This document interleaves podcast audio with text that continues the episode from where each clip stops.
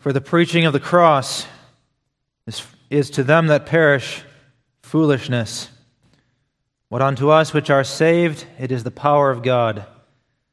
For it is written, I will destroy the wisdom of the wise, and will bring to nothing the understanding of the prudent.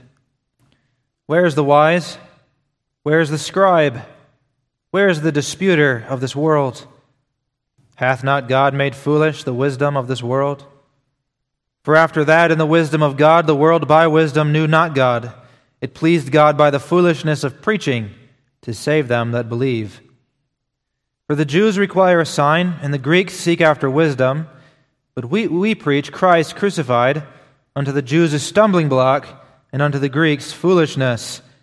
But unto them which are called, both Jews and Greeks, Christ the power of God and the wisdom of God. Because the foolishness of God is wiser than men, and the weakness of God is stronger than men. For ye see your calling, brethren, how that not many wise men after the flesh, not many mighty, not many noble are called, but God hath chosen the foolish things of the world to confound the wise, and God hath chosen the weak things of the world to confound the things which are mighty, and base things of the world and things which are despised hath God chosen, yea, and things which are not, to bring to naught things that are, that no flesh should glory in his presence.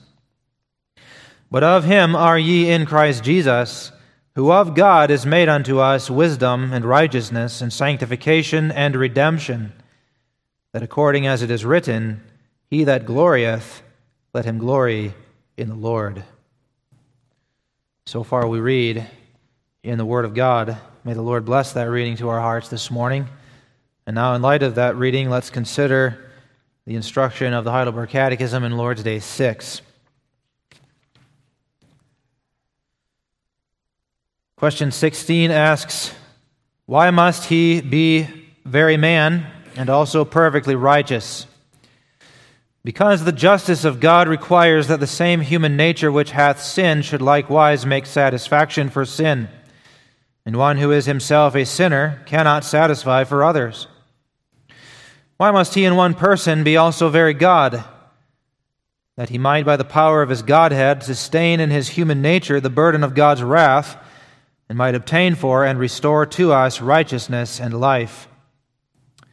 Who then is that mediator who is in one person both very God and a real righteous man? Our Lord Jesus Christ who of God is made unto us wisdom and righteousness and sanctification and redemption. Whence knowest thou this? From the Holy Gospel, which God Himself first revealed in paradise, and afterwards published by the patriarchs and prophets, and represented by the sacrifices and other ceremonies of the law, and lastly has fulfilled it by His only begotten Son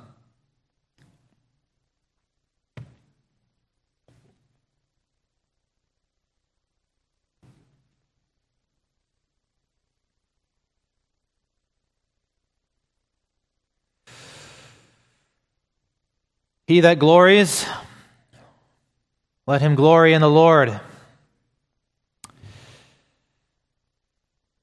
Notice it doesn't say, don't glory. In fact, the original language is, if anything, stronger than what we read in the King James. Boast. Boast. We tend to think of boasting as a bad thing, but the Word of God calls us to boast and to glory. In fact, that's how our hearts are wired. That's how we were created for glorying, for boasting, so that if we don't glory and if we don't boast, we're lacking something important in terms of who and what we are as God's creatures. Glory, Paul says, the Word of God says. Boast. But let him who glories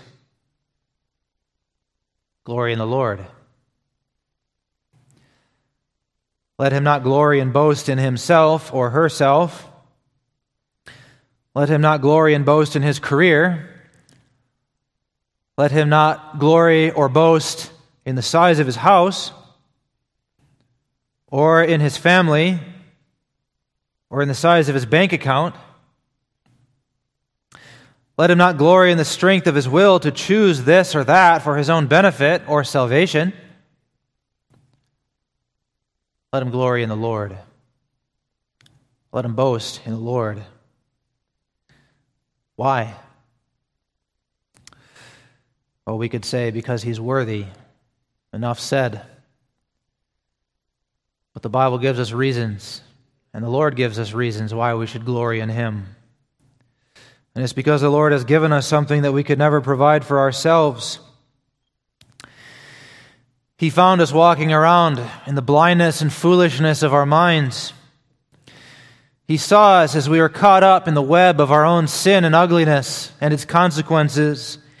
He looked down on us as we were covered in the dirt and the muck and the filth of our unholy and ugly lives. He noticed us in the depths of our misery that the Heidelberg Catechism has been teaching us about, and he took mercy on us. And he sent to us a person who would be able to deliver us from all that misery. And then he united us to that person. And that person is Christ Jesus, whom our Lord's Day reveals on the basis of Scripture as that person who of God is made unto us wisdom and righteousness and sanctification and redemption. A redeemer. A redeemer who is of God, from God, out of God. Therefore, according as it is written, let him who glories glory in the Lord. Call our attention this morning to the instruction of Lord's Day 6, and our theme is a Redeemer who is of God. First, we will identify where he comes from, that is, out of or of God. Secondly, what he is for us, that is, redemption, and also wisdom and righteousness and sanctification. And then finally, how we know, that is, from the Holy Gospel. A Redeemer who is of God, First, where he comes from. Secondly, what he is for us. And then finally, how we know. Now, Jesus Christ is our Redeemer. The Word of God proclaims Jesus Christ is our Redeemer. He is that person who of God is made unto us wisdom and righteousness and sanctification and redemption. But what is redemption and what is a Redeemer? Well, redemption is a word that is often misused in the English language. When a professional boxer loses a big fight that he was supposed to win, undoubtedly he will feel disgraced and ashamed. And then he's going to hit it hard and he's going to train until he enters into the ring once again and faces that opponent one more time and if he wins the rematch, people will excitedly say, and the sports announcers will excitedly proclaim that this was a story of redemption. The disgraced man has been redeemed. But that's not redemption. That's a comeback. Redemption assumes that a person has no power Redemption assumes that a person has no standing, no ability to get back the thing that was lost. The person who needs to be redeemed is a person who can't train really hard or learn new skills in order to find redemption because this person is a slave. He is under the legal power of a master with no means to buy his way back out of that legal power. In the Old Testament, a man became a slave when he was so in debt that he could not pay it off. So he would sell the land of his inheritance, which was his place in the promised land. And if selling part of his land or all of his land didn't cover his debt, he would even sell himself to be a servant, a laborer. And if that didn't cover it, he might even have to sell his family.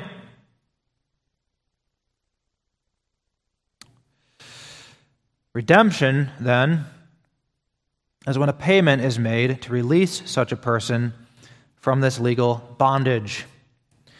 There was a law in the book of Leviticus ensuring that such a redemption payment must be accepted.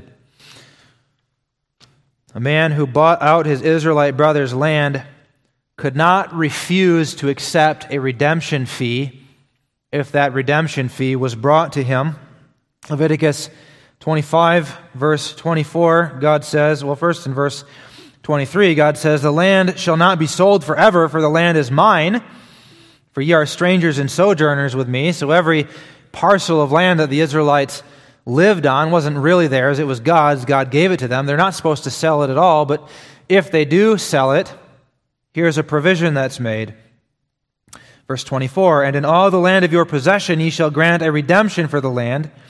If thy brother be waxen poor and hath sold away some of his possession, and if any of his kin come to redeem it, then shall he redeem that which his brother sold.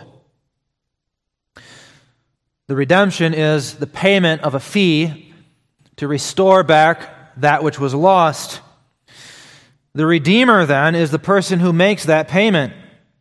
Now, in the Old Testament, it was technically allowed to pay your own redemption fee. Goes on to say that in Leviticus 25, verse 26. And if the man have none to redeem it, and himself, that is, if he have none, no person to redeem it, and himself be able to redeem it, then let him count the years of the sale thereof and restore the overplus unto the man to whom he sold it, that he may return unto his possession. So technically, you were allowed to pay your own redemption fee, but the reality of the case is that normally this would be next to impossible to accomplish. How is a man who is so in debt that he had to sell his own land, maybe even sell himself and his family into slavery, how is a man like that going to come up with enough money, enough means and wherewithal to buy himself out of bondage and regain his possession? That's an impossible situation. Especially if you do have a fellow Israelite who's not playing things by the book and wants to keep this person in his service, in his debt, and wants to continue farming this land and doesn't want to pay the redemption. So God made sure that a family member, a near kinsman, had the right to pay the redemption fee for his brother in his behalf. So you know the story of Ruth. Well, Boaz in the story of Ruth is the one who fulfilled the role of the kinsman redeemer for Ruth and for the house of Elimelech, Ruth's father in law. Boaz paid the redemption fee, and thereby he attained the right to marry Ruth, the widow of Mahlon, and also to farm the land of Elimelech.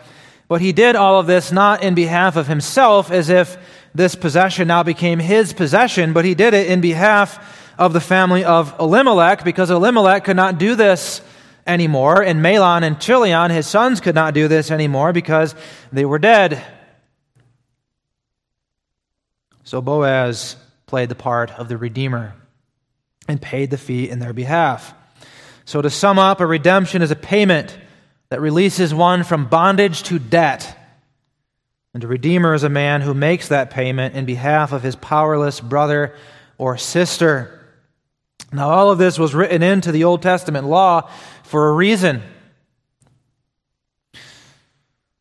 And the reason was not just to help out the poor Israelites who fell into trouble on account of the debts they could not repay. The reason God wanted this concept of redemption to be written into his law was to embed this idea into the everyday life of the covenant people of God. They were living in a time and in a place where slaves and servants basically were treated like animals or like disposable property. To prove that, just remember how the Israelites were treated in the land of Egypt. They were worked like dogs. Their sons were thrown to the crocodiles in the Nile River. They had no worth, no value in the eyes of the Egyptians. Well, in such a place, Israel was to be a nation where slaves could be redeemed and restored back to dignity and life. God wanted to embed this concept of redemption into the life of the covenant people. And God wanted his people to have this concept in their vocabulary as a way of thinking because he wanted them to know that the Messiah who was coming would function as a redeemer.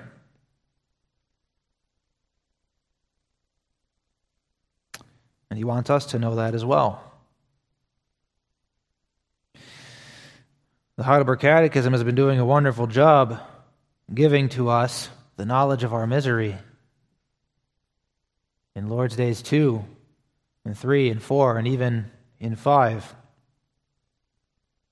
We are miserable, and our misery is that we are the slaves of sin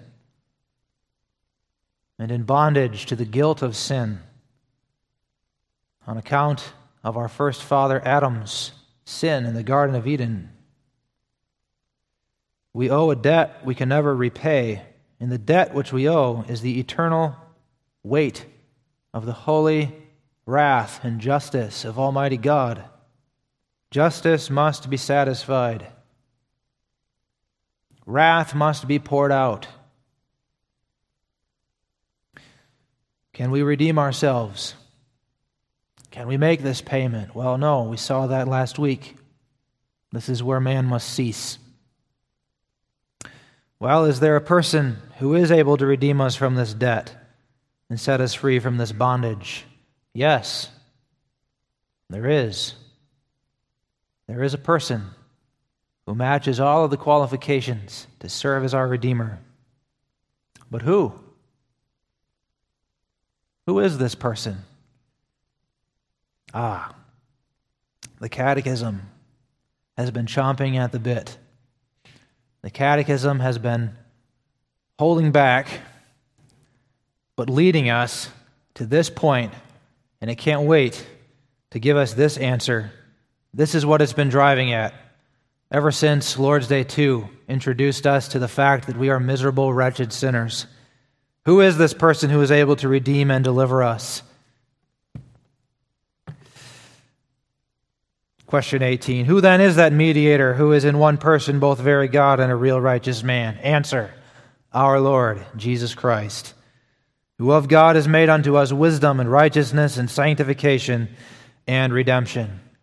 Here is your Redeemer, our Lord Jesus Christ. And this is the Redeemer who is of God, out of God. Because he is of God, Jesus Christ is uniquely qualified to carry out the work of redemption. Because he is of God, Jesus Christ comes to us out of the wisdom of God. Now, we could say a lot about the wisdom of God abstractly this morning. The wisdom of God is his ability to see all things and to know all things and to know how all things relate to one another. And then seeing all things and knowing all things and knowing how all things relate to one another to work all things together so that they bring about the highest possible good. That's the wisdom of God. The wisdom of God is deep and profound. It is a wisdom that may look like foolishness to the world, but is in fact wiser than all of the wisdom of men. But if we were to make the wisdom of God concrete instead of speaking of it abstractly, we would say that Jesus Christ is the wisdom of God. And Jesus Christ comes to us out of the wisdom of God to serve as our Redeemer. You see, God knows and understands Himself, and He knows and understands Himself better even than you and I, far better than you or I. And He is very aware of his need for justice. And he is very conscious of the fact that he cannot simply overlook our sins that we have committed, but that satisfaction must be made, and that it must be a satisfaction that truly answers and covers the offense. It must be a satisfaction that is made by a real human person who can therefore stand in for and represent the people who have offended against his majesty. But it must be a satisfaction also that truly satisfies, as in that it truly and fully bears the eternal weight of God and his wrath. Now, man have, men have been pondering over this for many years the atonement, and how we can be right with God, and how the cross of Jesus Christ functions to make us right with God. And it's still a mystery to us.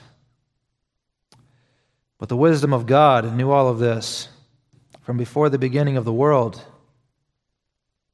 He knew Christ, and he knew Christ as Redeemer, the Redeemer of his people, from before the beginning of the world, which is why the apostle calls Christ the wisdom of God. In verse 24 of that chapter that we read, this was the wisdom of God, that he would send a Redeemer who perfectly matches the qualifications that are necessary to accomplish a redemption from sin and guilt. He is the Redeemer who is of God, and therefore he is out of the wisdom of God. And also, he is the Redeemer who comes out of the righteousness of God. People like to complain about the righteousness of God. The righteousness of God is scary. The righteousness of God is intimidating, and it's intimidating especially to sinners like you and me. That's why when Israel stood before Mount Sinai and God came down in the thunder and the lightning and the smoke, the people wanted to hide behind Moses. Moses, you go up there and talk to God. We'll stay over here. But, beloved, we need to thank God every day that God is righteous. And we must not be afraid of that. We must not think of that as something ugly or unfortunate. Thank God every day that He's righteous, because if God was not righteous, there would be no Redeemer, and there would be no redemption. Our Redeemer comes to us not in spite of the righteousness of God. Our Redeemer comes to us out of the righteousness of God. He comes to us to satisfy the righteousness of God and to make a true and lasting peace between us and God. He comes to us in fulfillment of the righteousness of God. God made a promise to his people to send a redeemer, a redeemer who would make a lasting atonement for his people, and God would be unrighteous if he did not keep that promise.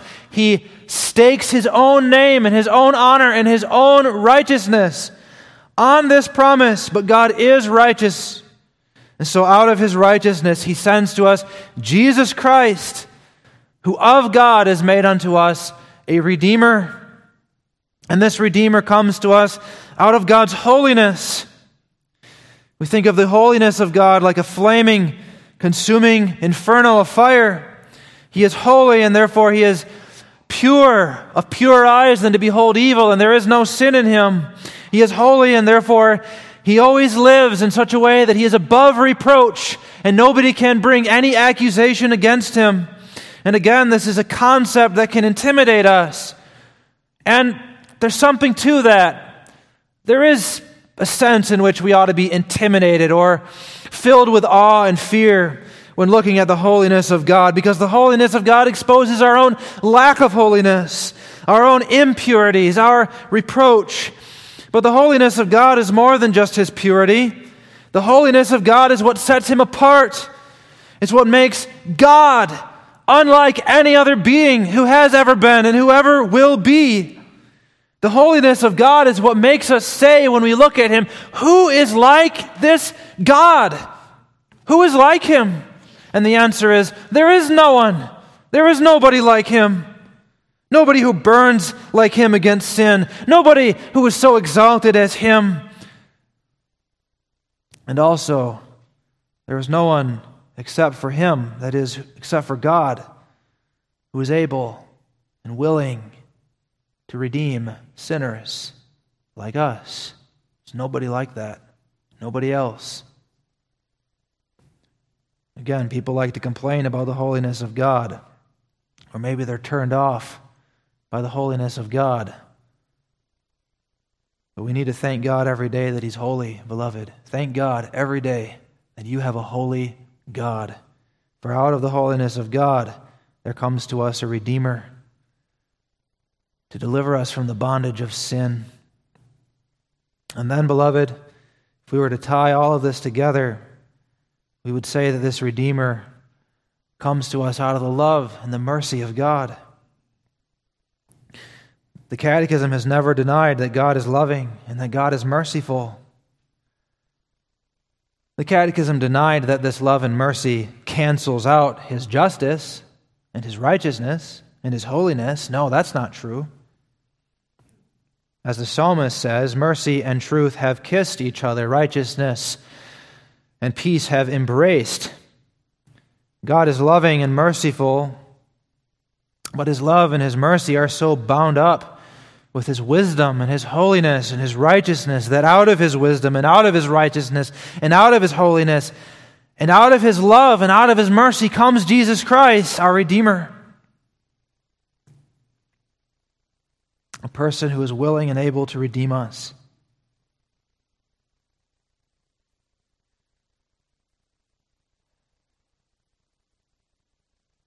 That's what the love of God produces for us, beloved. A Redeemer, a divine Son who is willing to condescend into human flesh and to say of you and to say of me, These are my brothers, these are my sisters. I'm one with them, and they are one with me, and our life is together, bone of my bone, flesh of my flesh. This is what the love of God produces for us, beloved. A Redeemer, a person who is able and willing to sustain in his flesh, in his bone, in his blood, in his body, the eternal and everlasting wrath of God against our sin so as to satisfy God's justice, to sustain it. Do you ever think about what that means? To sustain it. We say the wrath of God, like God Himself, is everlasting, it's infinite, it knows no bounds, it cannot be contained, and yet in the body of Jesus Christ, in the power that He has as the everlasting Son of God, He sustained that burden. If you can put the wrath of God in a cup, God's wrath, not just against one little sin, but against every sin that you committed over all of your life, and against all the sins of all of God's people, if you could put that in a cup, he drank it down to the dregs. It was gone. He sustained it.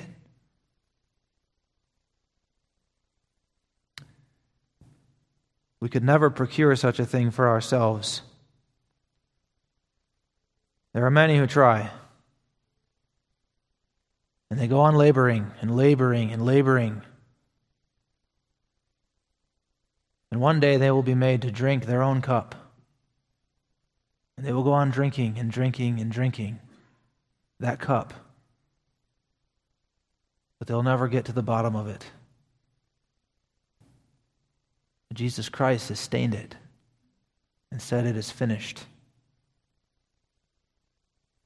Of God, there is a Redeemer, Jesus Christ, who was made unto us wisdom and righteousness and sanctification and redemption. As our Redeemer, then, Jesus Christ is for us a release from the power and bondage of sin. Which is to say, he makes a payment for us.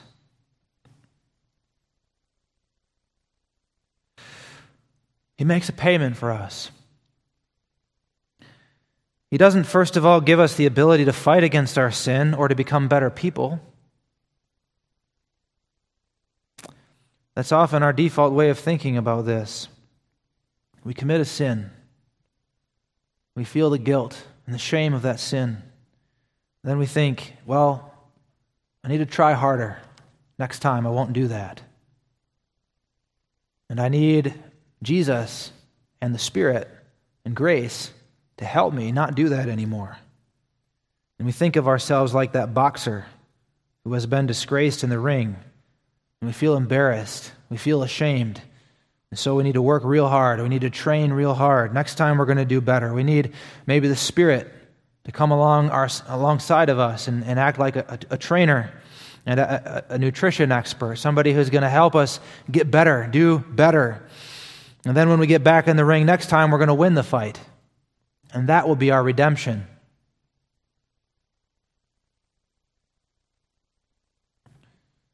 But that's not Protestant. That's not Reformed. It's not biblical. What that is, is Roman Catholic. That's what our flesh finds most natural. And what is the effect? Well, if there is any sort of change in our life, we glory in ourselves. We boast in our abilities. That boxer who wins the match isn't thinking about what a great trainer he had or what, what a great help that trainer was to him or how important those nutrition supplements were. He's thinking how great he is. And he's boasting in himself, boasting in his own sheer determination, his own power of will to press on and press through and to secure a victory. That's not what Jesus Christ does for us. What Jesus Christ does for us as our Redeemer is he makes a payment. The fact, the very fact that we need redemption assumes that we are far past making our way back through sheer determination or force of personality and will. The very fact that we need redemption assumes that we are slaves. What we have, in fact, seen in the Catechism is that we are slaves who are bound to sin and to death itself, cursed, depraved. The only thing that can set us free is if the toll is paid, the fee is paid. A fee that must be paid into the open mouth of the grave and hell. And of course, everything that goes into that open mouth of the grave and hell never comes out. It's destroyed, it's consumed. But as our Redeemer, Jesus Christ makes, made that payment. He made it in full in order to release us from the power of death and hell. Notice the way the text puts it in verse 30. It's not just that he is the Redeemer who paid the redemption fee, but what it says is that Jesus Christ is made unto us redemption. He's not just made unto us a Redeemer, that's true, but he's made unto us redemption. He is himself the redemption. He is himself the payment in his own body, which was broken on the cross, and in his own blood, which was shed. He didn't redeem us by paying silver and gold or by offering other items of earthly property for the payment like the Israelites would have done in the Old Testament. No, he redeemed us by laying down his life. He redeemed us by giving everything in order to release us. He himself is the redemption. You must remember this, beloved, when you find yourself laboring and laboring and laboring, laboring under the weight of the guilt and the bondage of sin, which is sometimes our experience.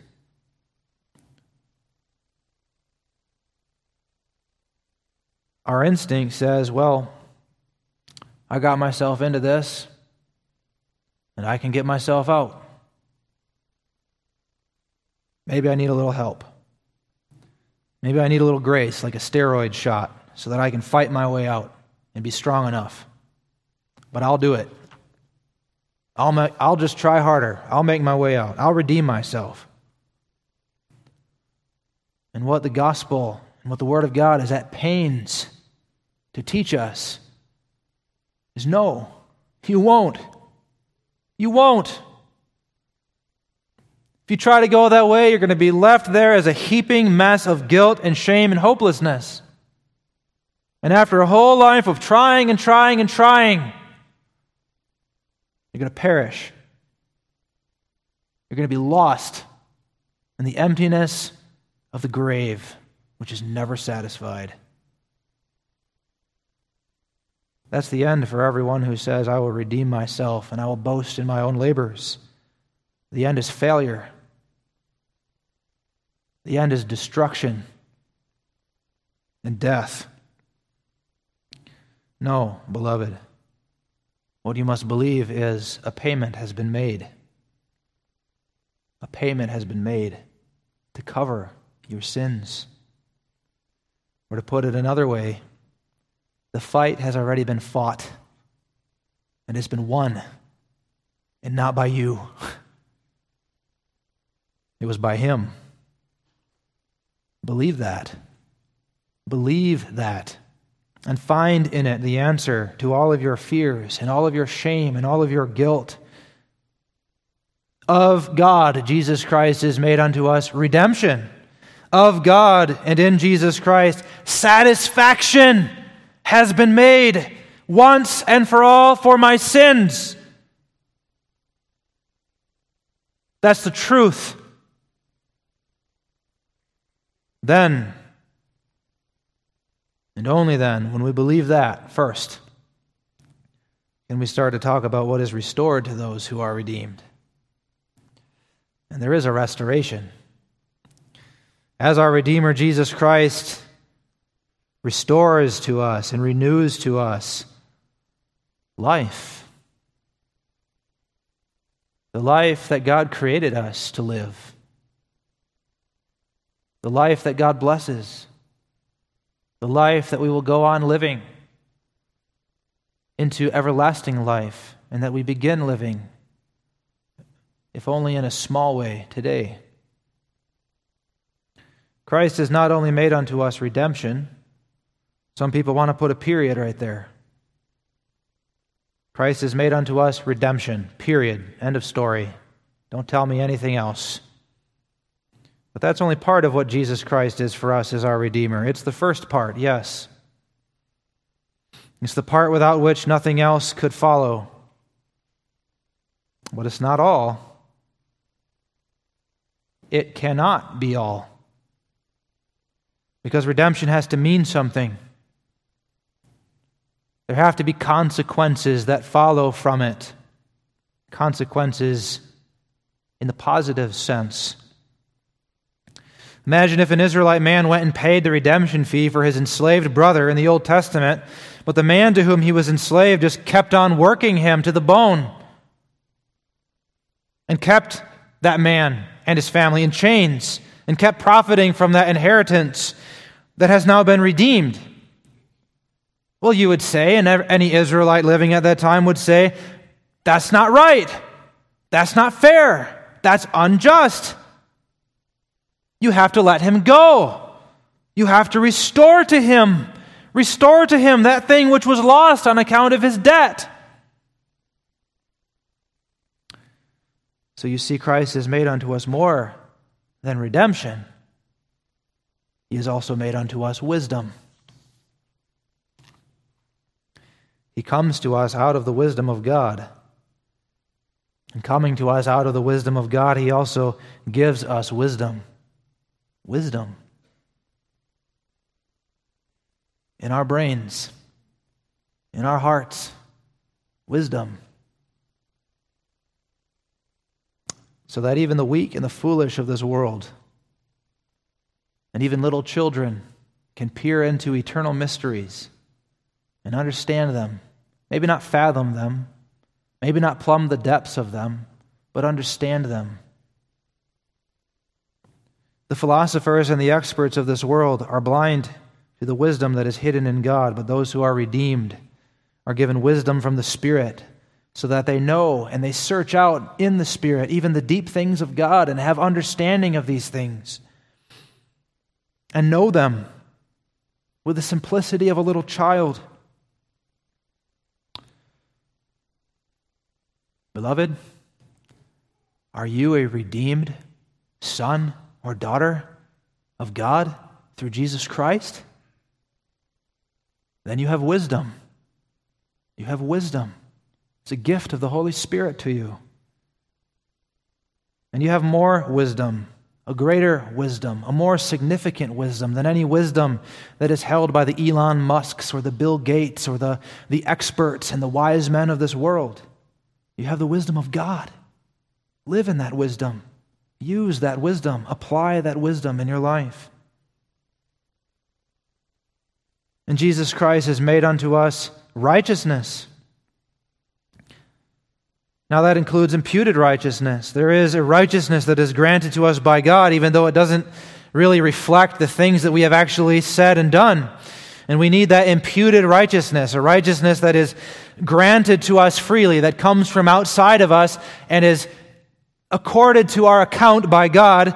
Because if we don't have that imputed righteousness, we cannot have redemption. That imputed righteousness is the groundwork of our justification. But when verse 30 of 1 Corinthians 1 says that Christ is made unto us righteousness, it doesn't only mean imputed righteousness, it also means actual righteousness. It means that we do good works. And if they are good works, then there is righteousness in those works, at least a beginning of righteousness, a hint of righteousness, but it's there. It is. Not that we base our redemption on those works. We've already gone over that. Otherwise, we'd be back to square one. Nevertheless, God gives us this privilege through Jesus Christ that we do righteous works. We think righteous thoughts. We have righteous desires. And we say righteous words. And we're called to live in righteousness. Righteousness is restored to us through Christ as those who are redeemed by Christ. And he has made unto us sanctification. He comes to us out of the holiness of God, but he comes to us out of the holiness of God to make us holy. In other words, it's not just that we do good works that can be said to conform to the law of God and to be aimed at the glory of God or to be righteous.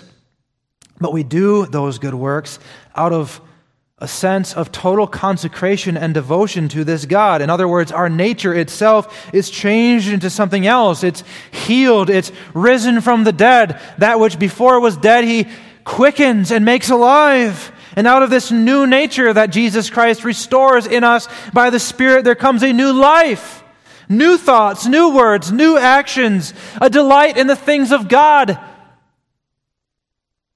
and a glorying and a boasting in this God who has redeemed us. Or to sum it all up, you could just say that our Redeemer restores in us the image of God, which now takes on the specific character of the image of Jesus Christ. You remember what the knowledge, what the wisdom, what the image of God is. True knowledge of God, or we could say wisdom, righteousness, and holiness, or we could say sanctification. All restored to us through the redemption payment that Christ made on the cross. And if we don't have those things, beloved, then there is no redemption.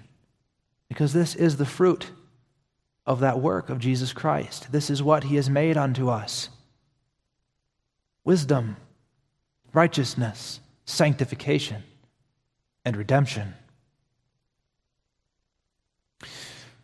Now, how we know all of this, it's a pretty important question. We're talking here about an act of God an act of God that took place in real time, in real history. We're not just talking here about a feeling. We're not just talking here about an experience. We're not just talking here about a new way of looking at things. That may be how other religions function. That may be how the self help guides of our society function. But the gospel of redemption doesn't function that way. We're talking about something that's not merely subjective, something that only has to do with me, myself, and I in my inner life. We're talking about something that happened, first of all, outside of our minds, outside of our bodies, outside of our soul, even outside of the time and space in which we inhabit. Something happened in the real world of dirt and flesh and blood. And we need to know about that. We need to know about it. We need to be given the information and the evidence so that we can scrutinize it and so that we can study it and so that we can understand it and believe it. Otherwise, we'll go on in ignorance. Maybe we'll be the beneficiaries of this redemption or maybe not, but it won't have any effect on us in this life if we don't know about it. So, how do we know? Well, the answer is from the Holy Gospel. That's how God has always made redemption and the Redeemer known. Even before the Redeemer was sent into this world, even before the Redeemer could be seen in the flesh and blood lives of men here below, God was standing there in the Garden of Eden, promising that a seed would be born who would crush the head of the servant, serpent and who would set his people free. And then, all through the ages of the Old Testament, first to the patriarchs, to Abraham and Isaac and Jacob and Judah, and then also through the prophets. God was proclaiming redemption. He was proclaiming the gospel. And that word proclaim is a key word. That's what the gospel is it's a proclamation, it's a declaration. It's a proclamation and a declaration that comes along with a call a call to repent, a call to believe what the gospel says. But the gospel itself, in its essence, is just that. It is that declaration, that proclamation. It's a word that comes out of the context of battle and warfare in the ancient world. When an army would march off to fight an invading enemy force, the people in the city would just be sitting there waiting for news. What happened? What happened to the army? Did they get obliterated? Is there going to be an enemy invading force coming that's going to come and sack our city? What, what happened? They're left there in ignorance. But then, if the watchmen on the walls look out and they see a man, a runner coming, a herald, and the herald comes and he proclaims news, news. But it is specifically good news. Victory has been achieved, the enemy has been defeated. You are free, free from this fear, free from this crushing weight of fear that has been on your souls. That's the gospel. And the gospel of Jesus Christ is that victory has been achieved over sin and death and hell. And that gospel is what is being proclaimed to you this morning, beloved. Right now, here today in this room. To the men of this world, what we're doing here is utter foolishness. And they mock. And they say, What does a man who died on a cross 2,000 years ago, if he even existed, have anything to do with us? Nevertheless, this is the authoritative Word of God to you who believe, to you who are willing to be fools in the eyes of the world. You have a Redeemer. And you have redemption. Redemption that comes out of God Himself. Redemption that has been accomplished definitively, once for all, in time and space, in a place called Palestine about 2,000 years ago, when a man named Jesus Christ was crucified and died on a cross. But it wasn't just any execution that took place, it wasn't anything summary or basic. It was the Son of God Himself come into this world, born of a virgin, who died on a cross to make a payment for the sins of His people, for your sins, beloved. Believe. Believe in this Redeemer. Believe that this redemption has been accomplished for you. Lay hold upon Him and live then in the freedom, the freedom of the gospel. Live in wisdom.